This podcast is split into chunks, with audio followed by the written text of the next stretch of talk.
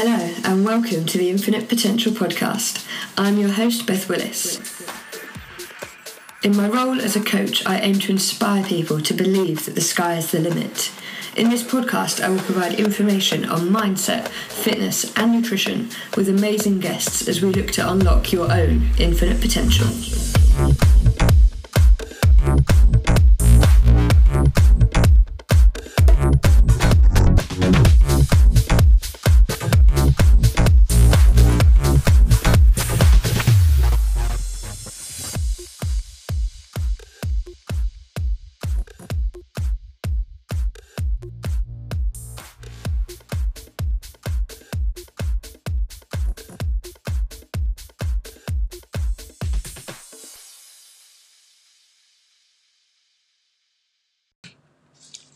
Hello, everyone, and welcome back to series two of the Infinite Potential podcast.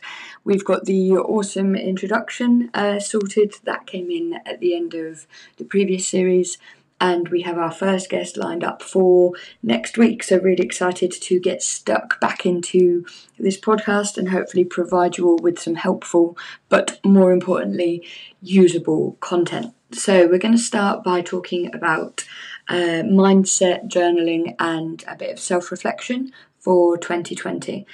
I thought the best thing to do initially would be to just provide some kind of definitions or understanding around the terms that I've just used um, as kind of a preface before we go into the meat of the podcast. So, mindset itself is the established set of attitudes that are held by someone, so attitudes and beliefs uh, that are held by any one individual. Journaling is, uh, this is not so much a definition, but what journaling is. Journaling, regu- journaling regularly enables you to analyze your experiences and situations more deeply, but also more objectively, and in that process, recognize how these experiences impact you and where you maybe want to make any changes. Self reflection then follows on from that, which is described or defined as serious thought about one's character and actions. So, they're kind of the three preface kind of definitions before we go into this podcast. Um, and I'll just touch on journaling again once more. Um, it's simply writing down your thoughts and feelings to understand them more clearly, really. And if you struggle with maybe stress, in some cases depression, but I would always obviously seek professional help with that first. But as I said, in some cases, if you struggle with stress, depression, or anxiety, keeping a journal can be a great idea um, as it can help you gain a little bit more control over your emotions and perhaps understand what forces are at play um, in terms of how you deal with things. So, some of you uh, may remember that when you were younger, you maybe kept uh, a personal diary or almost kind of scribbled little notes and things like that. And I guess journaling is almost like the adult version of that process. And the word journaling can sometimes put people off, or it can maybe come across as a slight cliche. But there are numerous things that you could use your journal for. You could use it simply as a as a goal setting tool. So most journals you find may have kind of a goals period, uh, goals page for the year, or the one that I handed out at the retreat had a goals summary for the year, but also um, monthly and then weekly priorities that you could break down. Uh, but even if it's just kind of blank pages, you can set individual goals across pages for the year, do your own doodling. It doesn't necessarily have to be uh, a journal that has everything laid out for you. Some people would prefer maybe it's just a blank notebook that you can get creative with. Others really prefer the structure. So you could use you could use your journal for your goal setting for the year. You could simply use it um, as kind of a way of tracking your to do lists or going through handwritten to do lists, which I'll cover in a little bit more detail. You can add gratitude into there. So maybe one to three things every day that you're grateful for. Um, and that's a practice that can be really, really beneficial, especially for kind of your mindset and how you're thinking about things. You could even use it for kind of a bit of visualization. You could do a couple of pages where you maybe almost create a vision board at the front of your journal. So you can draw little pictures of what you might, you know, things that you may want to achieve that year, or you could print some pictures and stick it in. Um, so really, it's about setting up a, a journal or a habit that works for you that allows you to be reflective, understand where your current mindset is, um, but also works as a tool that helps you achieve whatever it is that you want to achieve in 2020 and beyond. Um, and kind of a line that I think sums that up superbly is if you think you can or you think you can't, you're probably right either way. So, you know, laying out these goals, to handwriting them, which I'm a big fan of, um, can make them a little bit more real, breaking them down so that they don't just seem like a, a single word that you've kind of got no map as to how to get there, and using your journal for what for what it is that you need to use it for. Okay, there is no right or wrong way of going about something like journaling or self reflection. It's entirely how you would use it for. So, the majority of mine at the moment is for to do lists because I have quite a bit going on, um, which is really, really exciting. And if I don't get it out of my head, I can almost get a little bit anxious about the to do list, and I spend almost energy that I don't need to spend trying to remember everything. Whereas if I just get it down onto a piece of paper, even if I forget something, I then go and do it. I'll write it on and I'll give it a tick because I've done that and I've achieved it.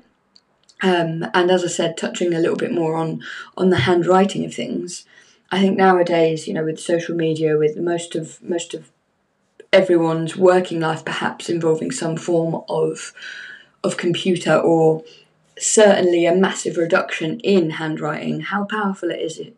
How powerful do you think it would be if you decided to handwrite your goals and maybe stick them up on a wall in your office or stick them on your fridge if you want to be completely out there? So, you know, your neighbour Sally, when she pops around, she can see that, you know, in June you want to do your first triathlon. Well, people are then going to start to remember those things and hold you accountable to them. But the main thing is, it's about doing it for yourself. And journaling is something that I for want of a better term, I pushed obviously on the 2020 Vision Retreat, but it's also something that I have massively stepped up my own use of um, so far this year, and I think I'm kind of reaping the benefits in multiple, multiple ways, and we're going to continue to talk about that further now.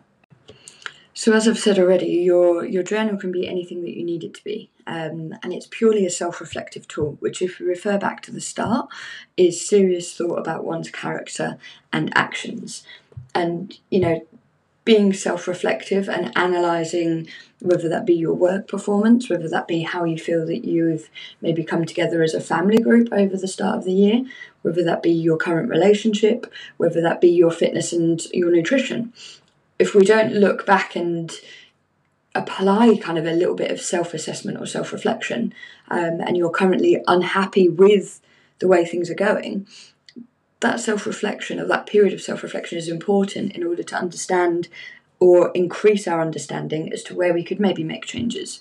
And then it could just be as simple as noting down a couple of those changes in your journal. You know, you don't even have to share them with anyone. But if you're looking at that every day or a couple of days a week and you're, you're scribbling bits in, all of a sudden you're just keeping that mental process of thinking about the changes that you want to make um, and seeing it on a more regular basis, thinking about it on a more regular basis, and as a result of that, small habits and actions may start to change, which obviously lead you closer towards those changes that you are trying to achieve as I've already said, you can put to do lists into there. You could also put things like quotes that really mean something to you. Like I said at the start, if you think you can't or you think you can, you're probably right. That may be a quote that works for you. There are numerous other quotes out there. All you, all you need to do is jump onto Google or any of the other search engines and type in whether it be motivational quotes, mindset quotes, fitness quotes, anything like that, and there'll be some that will really jump out at you.